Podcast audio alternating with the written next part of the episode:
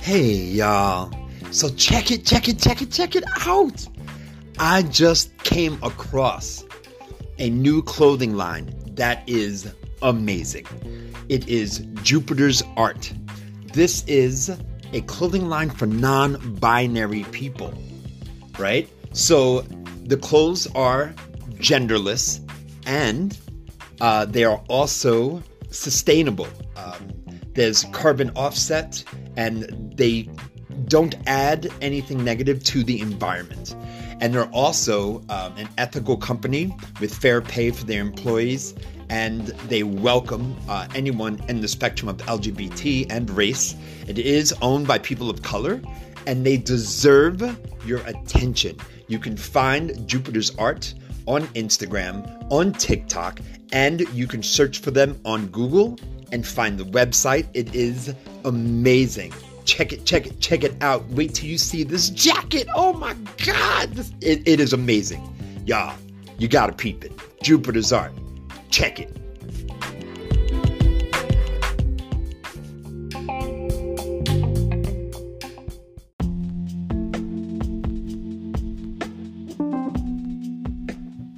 Hey, y'all. Your fam, Black Fluid Poet. Check it out. If you love this podcast, I want to thank you for favoriting the podcast because it means the world to me. However, the way I can get more advertisers is to have more subscribers. If advertisers um, see that um, I have a lot of subscribers, they will be more willing to give me opportunities to advertise for them. So, in order for me to get these ads, I need to get to a decent amount of subscribers. So, you come here to anchor.fm and you go to support, and you can pick 99 cents, 4.99, or 9.99. Please feel free to pick 99 cents. I, I, I am overjoyed at anyone who wants to support my dream of getting this podcast taking off. You know what I'm saying? So please just consider it if I could get a thousand subscribers, I could get out of this poverty thing. You know what I'm saying? Because, yo, the struggle is real. Y'all take care.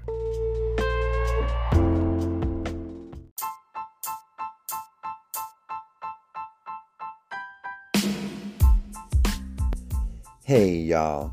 You ever heard of an amazing young woman by the name of Zinzi Smith? Well, I have. And her and I had just an amazing conversation on Beyonce's internet. I will have you know that 20 year old Zinzi Smith has her own black woman owned business for an entire year now teaching spin classes. And let me tell you, she's enthusiastic. She wants the world to know that she's ready to help you shed them pounds from Thanksgiving and Christmas and help you keep up with that New Year's resolution that all of us middle aged people like to make while we're still making them. So I, for one, am going to try and take one of her classes, just $15 for an online class with Zinzi Smith.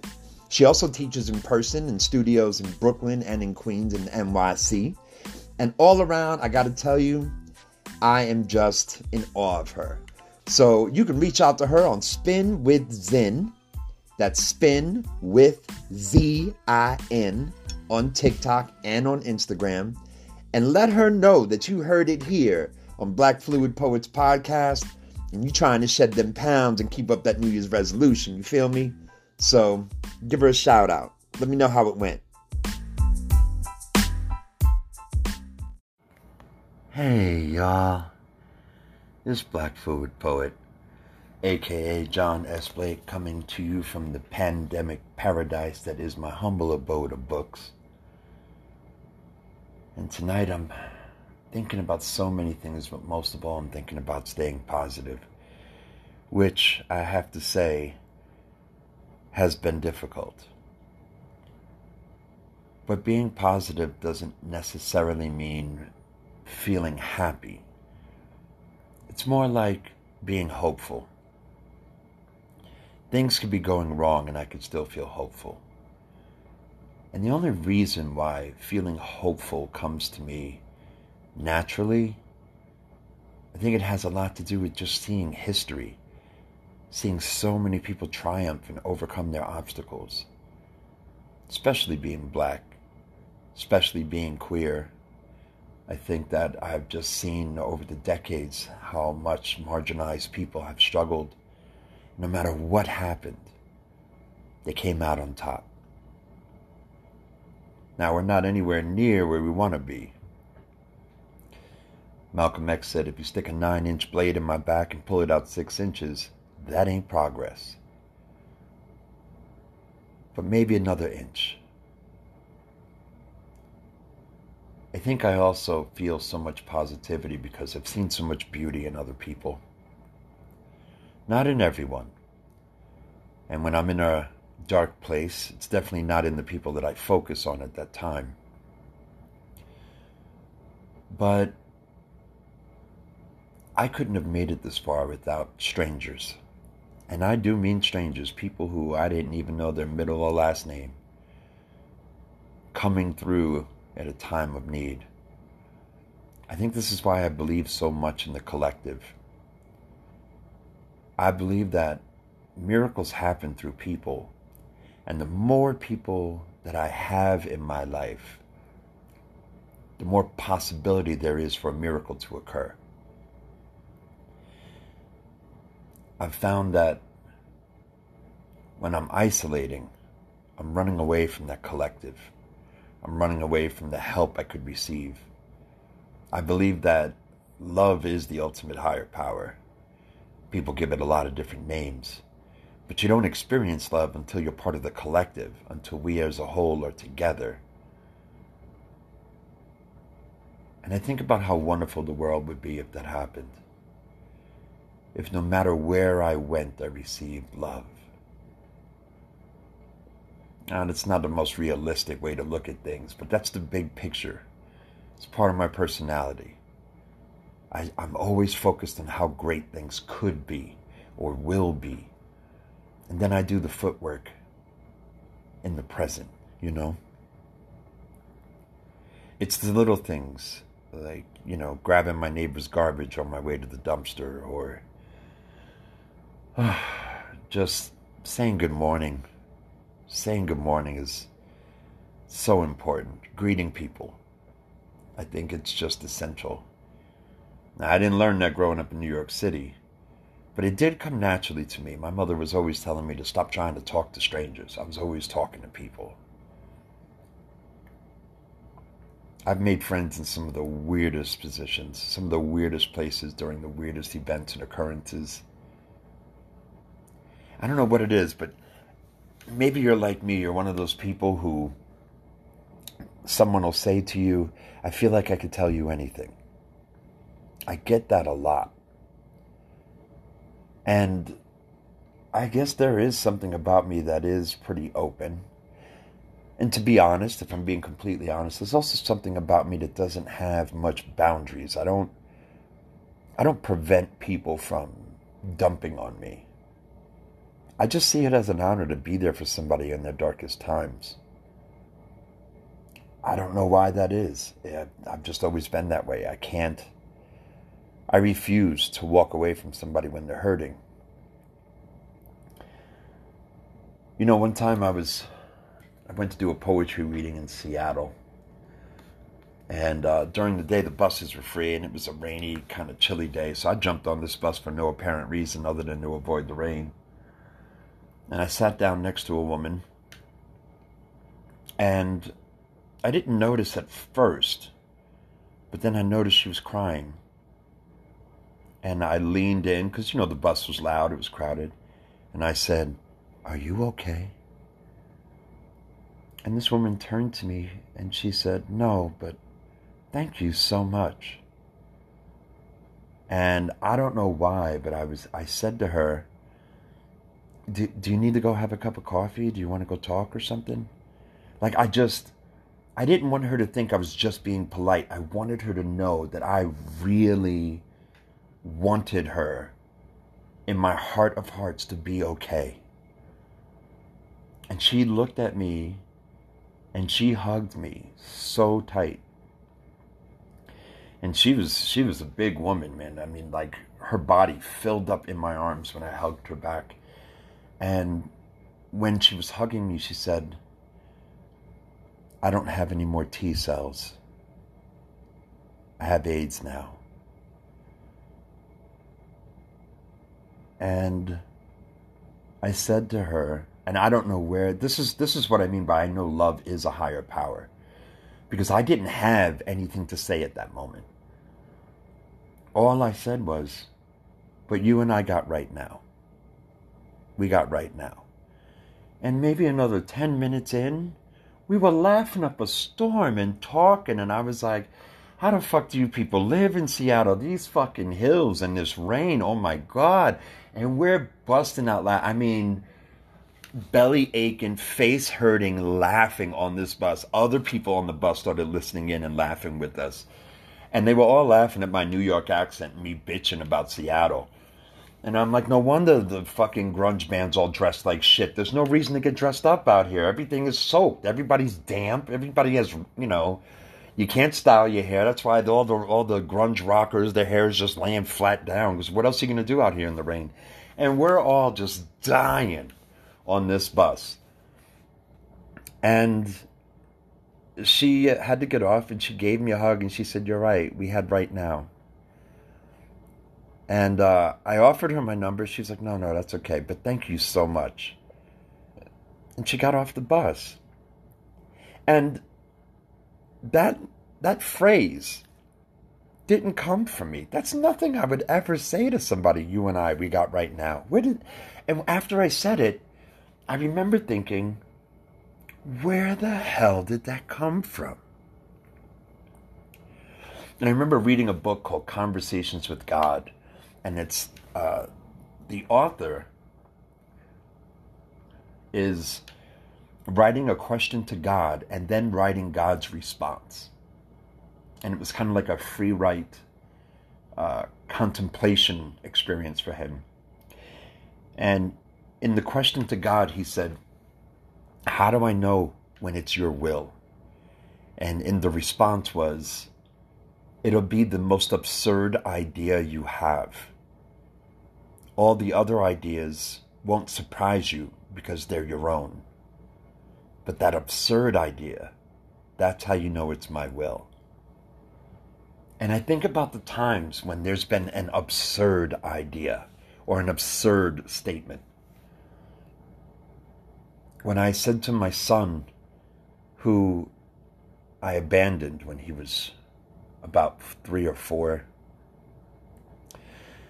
and I have a lot of guilt and shame still about that. I'm still working through that. But I just had a conversation with him the other day, and uh, we were just discussing science and, you know, uh, mental illness and, you know, the struggles in society for people on the spectrum and people being uh, divergent.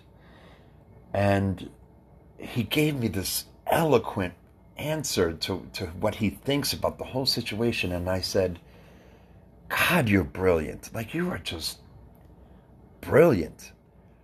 I am so grateful for your existence. And he said, I'm half you. Be grateful for you. And I said, Where the hell did that come from? He said, You know, I don't even know. and that was that moment. That was that moment of absurdity. That was love. I remember in New York City at the Hue-Man bookstore in Harlem, which I hope to this day is still standing. Shout out to gentrification. Um, I waited in line to speak with Saul Williams. And I insisted on being the last in line because I was going to have a conversation with this great poet, this great philosopher. And uh, he was signing his book, and I got a book, and he signed it. And I said, um, I have to ask you something. And he said, Sure. I said, uh, Do you ever worry that your poetry is too deep and too entrenched in metaphor for people to keep up with you? And you talk about absurdity right right off the hip without a breath this man said to me no i don't even think that's possible because although we all like to think we're drinking from separate wells if we dig deep enough within ourselves you'll find we're all sharing the same water source Right?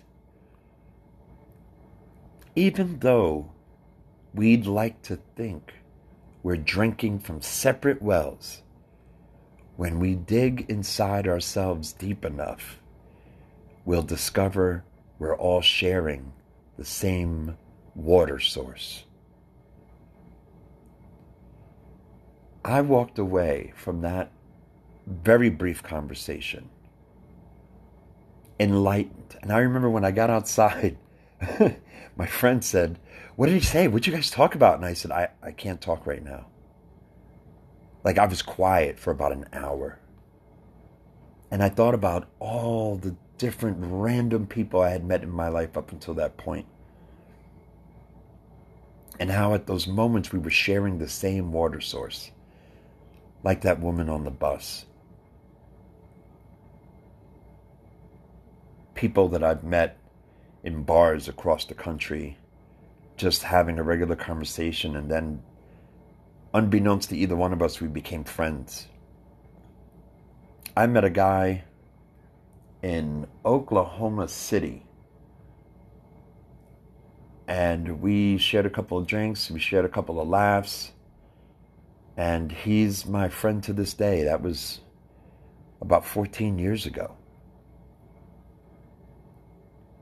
I was there when his mom died and we talked. He's Cuban, and we talked about. He lived in Florida, of all places. I was, at the time, I think I was uh, 14 years ago. I think I had just moved to Virginia from New York City, and we converged on this bar in Oklahoma City, Oklahoma, and became best friends. Now he lives in LA, and I'm living in Albuquerque and we stay in touch. We talk to each other at least once or twice a week. And we're growing old together as friends, you know? I didn't know that it would mean that much to either one of us the first time we talked. But I remember he was so gentle. He was so positive. And at the time I was I was still drinking. I was pretty deep into my alcoholism and my addiction. And I remember being so annoyed. And I remember calling him Pollyanna. I was like, oh God, like, yo, there's all this love in the world. And he laughed and he laughed and he said, you know what? One day you're going to understand, brother. One day you're going to understand. And I laughed with him and we had a couple more drinks and that was it. And we found each other on social media.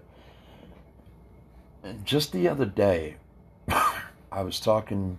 I sent him uh, something. He's a he's a musician. His name is Matthew Cuban Hernandez, and he's an amazing hip hop artist. And uh, I sent him a TikTok video I did with his music in the background, and people were loving the music and asking me who the artist was, and so I I sent him uh, the clip, the TikTok, and I also sent him a picture of the comments. You know and he said, I really needed this today. I was feeling so invisible. And it's funny how that happens. How sometimes I'm feeling so empty in some area of my life, whether it has to do with acceptance or open mindedness or, you know, self love. And I'll bump into somebody, whether through social media or in the physical, and the person that I bump into will be full of that acceptance and full of that self love or full of that open mindedness. And they'll say the right thing at the right moment. And just my whole day will take a turn because of it. God, I love those moments. I love those moments. I remember I remember sitting on a curb, I was flat broke. I was jonesing and detoxing. It was a long time ago. And I'm sitting on this curb. It was the middle of summer. I think I was in Phoenix, Arizona, and it was child. When I say the middle of summer, that place, the heat was on hell. I don't know what Arizona's thermostat was on that July, but it had to be about 112 degrees. And I had ran out of money. And I'm sitting on this curb, and this elderly black woman walked by me And she was humming a tune like she had just come out of church. And to tell you the truth, I don't know what day it was. It could have been a Sunday afternoon. And she walked by. Hmm. She said, "How you doing, baby?" And I said, "Well, you know, I'm alive." And as she walks by, she said, "A lot of people can't say that." And then she kept walking. Didn't turn back and wait for a response. Just kept walking. I don't even know what direction she went in. By the time I lifted my head, she was gone. But I do remember I started to think that my life must have had purpose. I've done every dumb thing I could do to try and take my life, slowly, quickly, or otherwise, somewhere in the middle. But I've always managed to still stay here and keep breathing. There's a lot of people that can't say that. And it was, she was talking to me.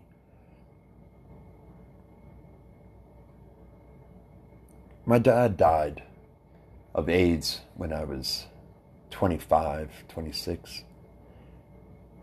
My mom died of osteomyelitis that she contracted in prison. She was dead by the time I was 33.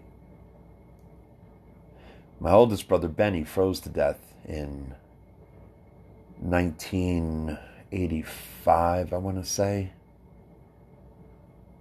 I was a teenager. I remember we had this friend Caesar who used to hang out with us. He he passed away from the virus as well back in the 80s. And I think about all the people who touched my life in one way or another that are no longer here. And I feel like I feel like I owe them. Sometimes I'm positive because I owe the people that took time away from living their life on their own to be there for me at times when I've needed love. I have to celebrate that. I have to acknowledge the fact that I wouldn't be where I am if people didn't sacrifice the time it takes to have a short conversation, the absurdity of strangers who, you know what, here, I'll give you a ride. Or here, here's money for gas. No, you'll stay at my house tonight. The strangers who, you know what, let me make a phone call. I know a guy who's hiring right now, and they get you a job or someone who just they see you hurting on a park bench a subway in your car. And maybe you don't share your life with them but they'll just come up to you and say are you all right? Are you okay? And whether i tell them i am or i'm not whether i even respond that's god that's love. That's the universe checking in on me using other people. I'll tell you an amazing story. First, I'm going to light this cigarette.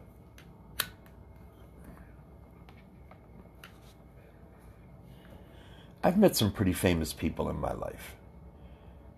But let me tell you who left a serious impact on me and showed me what it means to have humility. Malcolm Jamal Warner once heard me perform a poem at the Nuyorican Poets Cafe in New York City, Lower East Side of Manhattan. Shout out to the Nuyo. And I didn't even know he was there. And he, when I got done performing this poem about my, my brother Benny um, dying of hypothermia. He got up out of his seat, wiped the tears out of his eyes, and gave me a hug. And while he was hugging me, he said, You're going places. And I remember part of me giggled. I had tears in my eyes too. I just performed this poem. But I remember part of me giggled going places because in my head I'm thinking the only place I'm going after this is to go get high and get drunk. Because at that time I was at my worst. I was I was a homeless, almost homeless addict. I was staying in an apartment in Jersey City, and I didn't even know where I was going to get next month's rent from. He said, You're going places. I'm going to tell everybody about you when I get back to California. And you know, I thought it was a beautiful thing to say. I didn't think anything was really going to come of it. Then, about, I don't know, two, maybe three weeks later, you know, and I shared the experience, of course, told my roommates about it, and they were like, oh, that was really cool. I'm like, yeah, it was cool. You know, I, I really didn't think he would get, I figured he'd forget all about me once he left the Nuyo that night. And uh, about two weeks later, um, I get an email. Somebody who was talking to Malcolm, they wanted me to perform. Now, you got to get ready for this because this is the collective, right? They wanted me to perform in Fresno, California. Now, I had never been at that time to the West Coast. I don't think I ever really left the tri state area of New York City, New Jersey, and Connecticut, like that area. I, I don't think I had ever left. And they asked me, you know, would you perform? And I said, uh, sure, you know, yeah, great. Uh, yeah, I'll give it a shot. You know, they were going to give me a little money, not a lot, but um, they gave me a hotel for that night. And then I hung up the phone. and I said, uh, well, I don't know what I'm going to do. And my roommate said, what do you mean? I said, I just got invited to perform in Fresno, California. He said, okay, great. I said, I ain't got no money to get to California. and my roommate looked at me and uh, he said, You have to go. You have to go. He said, I, I don't know why, but something in me, you have to go. And he gave me his last $200. And he ordered me a plane ticket with it. He had $200 left to his name. The plane ticket to Oakland, California, I believe, from, from New York, was $185 one way. Couldn't even afford the round trip. And I was like, uh, okay, all right, you know. So the time comes to leave, and I go and I get on this plane and I get to Oakland. I figure once I get to Oakland, there's a train or a bus or something that'll get me to this Fresno. I don't know where the hell Fresno is. And I get to Oakland. There is no motherfucking way to Fresno, California from Oakland. I remember jumping on a computer at the airport at that time, and I got on MySpace. That's this is how long ago this was. I got on MySpace and I told, I just shared, you know, in a, in a I put up a post that said, anybody heading to Fresno from Oakland, I got to get to Fresno. And I remember I had to be in Fresno in about four hours. And some woman that knew me on Facebook and read my poetry said, I'm headed to Modesto to see some family. I'm actually in Oakland right now. I'll pick you up at the airport. I'll drop you in Fresno and then I'll drive over to Modesto. And I'm like, oh, wow. All right, thank you. And she said, Have you eaten? And I was embarrassed because I didn't have any money to eat. All all the money went to this plane ticket. That was it. And I said, uh, no, I haven't. She said, okay, well, I'll pick you up some food. And I get in the car, and you know, she bought me some McDonald's, and I eat, I eat, and you know, we're we're driving, and I said, so you know, how far is it? She said, it's about three hours, and I said, what? She said, yeah, this is California. It's a big state. This woman went out of her way to drive me three hours to Fresno, California. And I do mean out of her way. She had to drive past Modesto to get me to Fresno. And I couldn't thank her enough. And she drops me right off where I have to be. And I perform that night and uh, stay at the, the motel that night and I didn't have any way home. So after the poetry event, where you know I performed, people at the bar put up a collection, to get me bus fare to get back to Jersey, to Jersey City. And I mean, I didn't ask, I didn't make it public. I told one person, I said, I don't know if I'm getting home. I'll figure it out. You know, always, always I'll figure it out. Next thing you know, people came up to me with a big ass coffee can full of money, and it was about 300 and something dollars. But then another another wonderful thing happened. One of the people who heard me perform that night was running a venue in Berkeley, California. And they said, well, why don't you come up to Berkeley on this night and why don't you perform for us and, you know, you'll get paid for that. And I was like, well, where the hell is Berkeley? And that's, find out that's all the way back by Oakland. And I'm like, oh, I don't, I don't even know if I could do that. And another woman who was there said, well, you could crash with me. I'm, I'm in Santa Cruz. You could stay with me and, and perform in Berkeley. And then, you know, I'll get you to the airport. And I said, okay.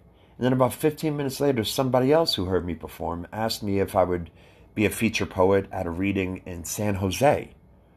And it was like the night before Berkeley. So I said, sure. I was going to do that. And uh, so I go up to Santa Cruz and I'm staying with this friend. And um, I go to Berkeley and perf- I go to San Jose and perform. I go to Berkeley and perform. And then after I'm done in Berkeley, we go back to Santa Cruz.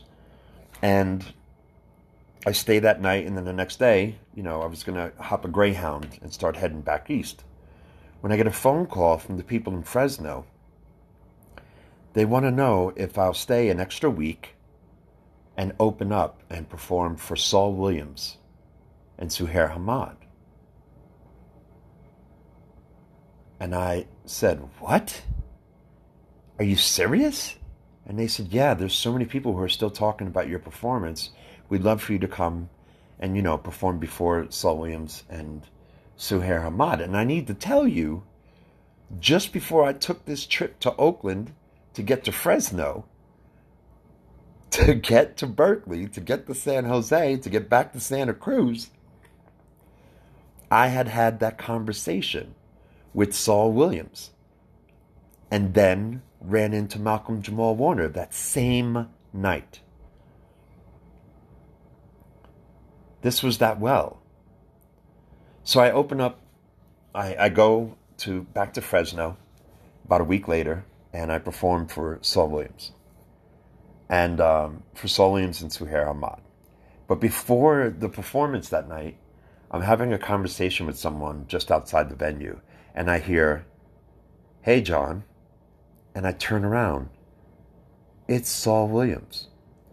The man remembered me. I said, How do you know my name? He said, Well, I remember talking to you in Harlem. We talked about metaphors and, you know, people drinking from separate wells. He remembered the whole conversation. And could I tell you, I had never felt more significant. I had never felt more embraced and more loved than this well known very busy man who must have met hundreds of people that day. And he remembered our conversation verbatim. And just before the performance, there must have been about a thousand people there. And I was so nervous. I met Suheir Hammad, who, by the way, is just brilliant and breathtaking in her presence and a strong activist. Shout out to Palestine. And I'm I'm just in awe of these two people. And I remember saying to them, I am so scared. And by this point, I had gotten clean. I was no longer uh, shooting heroin. I was still drinking at the time, but I was no longer shooting heroin. And I said, I don't know if I could do this. And Suheir Hammad said, This isn't hard. You know what's hard? Kicking dope. That's hard. You got this. And Saul turned to me and said, Do you know why you think you can't do this? And I said, Why? He said, Because you can't do this. And I kind of looked at him sideways, like, uh, Dude, you're not helping. and he said, You don't do this. Do you really think all this poetry and all these loving words come from you? They come from out there. They go through you and out to the people. It's got nothing to do with you. you're actually in the way of these cosmic things happening right now. What you need to do is accept that it's going to happen and be open to it. And I was calm, man. I was calm. And so I opened for Saul Williams. And I didn't have any merchandise to sell. And it was a beautiful performance. Saul did an amazing job. hair was absolutely magnificent. And then after the performance, everyone was standing in line um, to buy merch, merchandise from Suheir and from Saul. And I didn't have any merchandise. Well, don't you know, the woman who had asked me to perform in Fresno that uh, week earlier had taken my poems off of MySpace where I had them posted and had them made into chapbooks. And she had a hundred chapbooks there for me. And so I was signing my name to chapbooks. So the first time in my life, I was signing my name to something. It was just, I, the whole thing blew me away. And then at some point, I ran out of chapbooks. And this young girl came up to me. She was probably about maybe 12, anywhere between 10 and 13. And she said, You don't have any more books, but could you sign this matchbook cover? And I looked at her, and her mom was standing in the background. Her mom was crying. And I said, Sure. And I signed my name to it and gave it to her. And she gave me this big hug. Like she just, God, like I got emotional just from feeling her hug. And then I kind of tilted her head back to look at her, and she was crying. And I said, You okay? What's going on? And her mom came up to us. And now Saul Williams is standing just to my right. Suheir is just a little further over from there. And the mom says, We lost her dad um, about four days ago. He overdosed on heroin. And my daughter remembered your poetry about heroin addiction and losing your brother from last week. And she knew you were coming here tonight, and it's really the only thing that's held her together for the last week.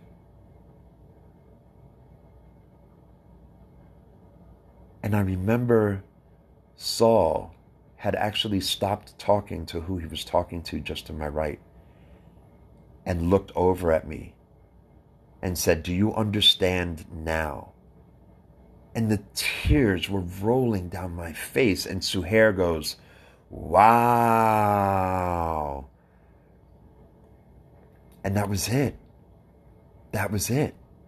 That was that moment of absurdity whatever was out in the universe, call it God, call it love.